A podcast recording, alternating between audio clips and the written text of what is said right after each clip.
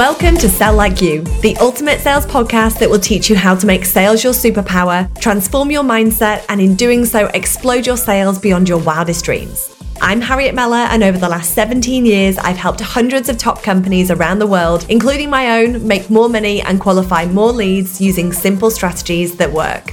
In this podcast, you'll learn how I generated over 10 million in annual sales along with the sales techniques, processes, and tools that will work for you to generate more dream aligned clients and scale your business beyond what you thought was possible.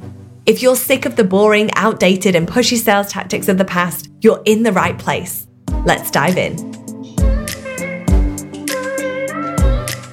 Hello, and welcome back to another episode of Sell Like You with me, Harriet Mellor. And today we are talking about marketing without a conversion strategy and how much of a waste of time and money it can be. So, if you are marketing without a sales or conversion strategy, then this is your wake up call. This is the episode for you. If you are thinking about investing in marketing or lead generating, then this could be the perfect timing. But we want to make sure whatever we're doing, whenever we're doing anything marketing, wherever we're generating people's emails, contact details, interest opportunities, we always want to make sure we have a sales conversion strategy at the other end of it.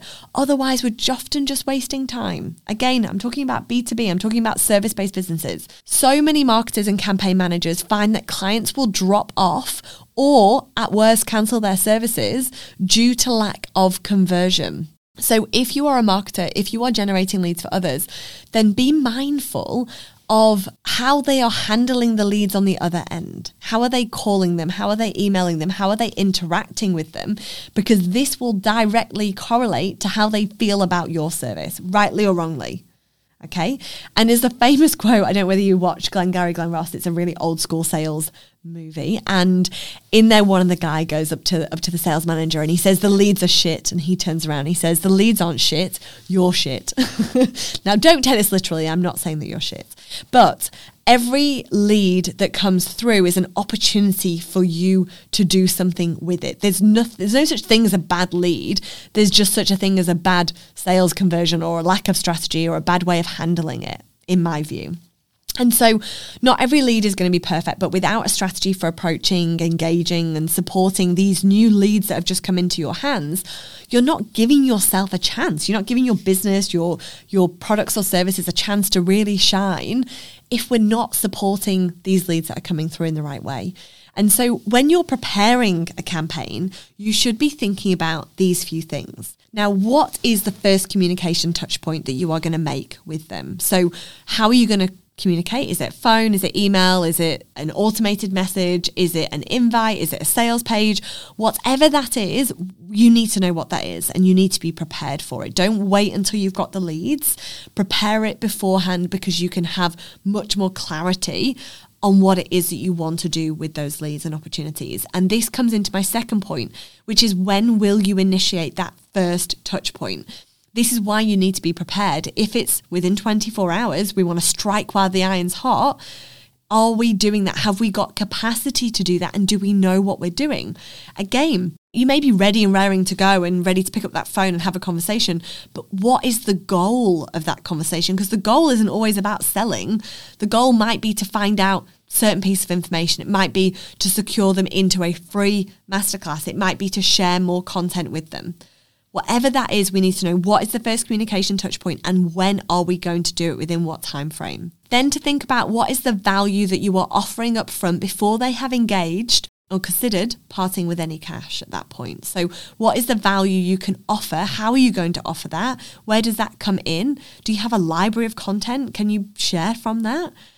And then think about the funnel that you are following them th- or taking them through the funnel, the journey, taking them through to getting them into a meeting, onto a call, or purchasing your offer eventually. What does that journey look like from lead coming into your hands? What are you doing it with it? What is your team doing with it? And then the final one is ensuring that you've got a nurture sequence because if your offer isn't right for them right now, that's okay it's not a no forever. It's just a no for right now. We just haven't we haven't quite connected. Maybe we haven't quite connected the dots between where they are and what they're hoping for. Maybe they're just not ready. Maybe we don't have something that suits them right now. Maybe they've just decided to go somewhere else. That's totally okay. We just need to learn from that and we need to nurture them. We need to follow up. We need to engage. We need to be front of mind with them.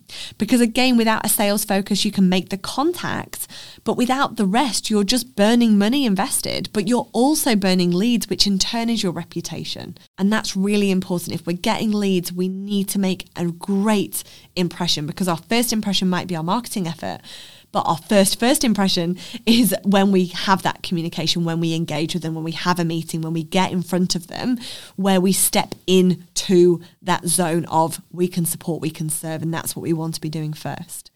And the nurture is equally important because we never want to force a sale, but we do want to stay current. We want to stay front of mind. And to give an example, I've I've worked with clients that have taken 18 months. I think one of them, I think the longest has ever been 18 months, two years to make a decision. And that wasn't because they they didn't believe my service. Maybe they didn't. Maybe they didn't have belief in it back then. But it was more so because they weren't ready. They weren't ready. It wasn't the right time. They were engaged with somebody else, maybe. And all we're doing at that point is waiting for them to drop the ball, waiting for someone to drop the ball, waiting for them to be ready, showing enough value, showing enough awareness of who we are, what we do, the company that we either own, stand behind, work under. We need to be able to be there, show them what it is that we can do, share stories, share relevant information be valuable, be there. And Ryan Tuckwood, uh, who I was working with last week, he's the mentor I'm working with next year. He said that people don't always buy the best solution, but instead they buy from those that are front of mind.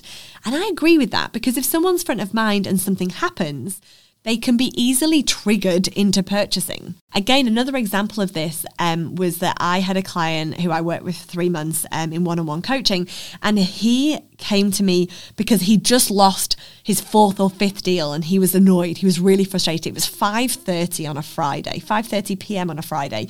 And I was living in Darwin, and if you've been to Darwin or have lived in Darwin, you know Darwin's party central. And especially on a Friday, and I was going to the pub I was going to meet Craig at the pub and I was ready to go when I get this phone call from a mobile number I don't know. And I was like, best answer it. So he said, I've just lost another deal and now it's time to work with you. And I didn't know him. I didn't know he was considering working with me. I didn't know that he existed, but he knew I existed and had been following me for some time and wasn't ever quite ready. But He'd actually been referred to me from another client. So that's a great way to get somebody um, interested in what it is that you do because it's coming from a friend, it's unsolicited. And he gave that referral. He followed me engage you know engaged with with my content um you know went through the education pieces that I was sharing and became ready because he was in pain so he switched that on straight away he bought he was ready he was like you know there I want to give you my credit card details there and then and I was right for him. It was a good fit. He was an IT company, a managed service provider over in Brisbane, and he was ready. He he knew what he wanted. He'd he'd seen enough from me and was ready.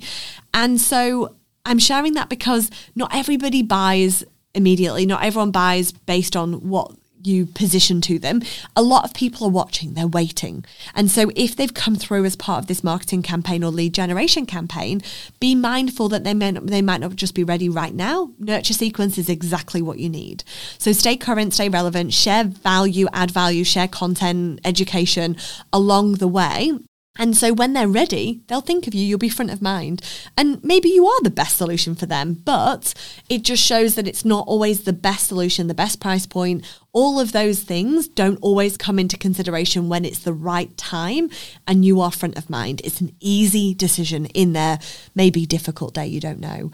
And so before you are ready to kick off your campaign, ensure you have time, ensure you have a strategy or a plan or a focus on the best first impression and deliver value first. Make sure that is a priority. And not, remember that not everyone will be ready to buy, and that's okay. Support their decision, continue to add value, and be there. But conversion is important when you are lead generating. It's how you are going to, to generate your return on investment is on how many sales you will close based on the leads that you have generated. Okay. And so if you're working with somebody for a marketing campaign, make sure you're reflecting on all the points I've just mentioned. You build that internally and you work from there.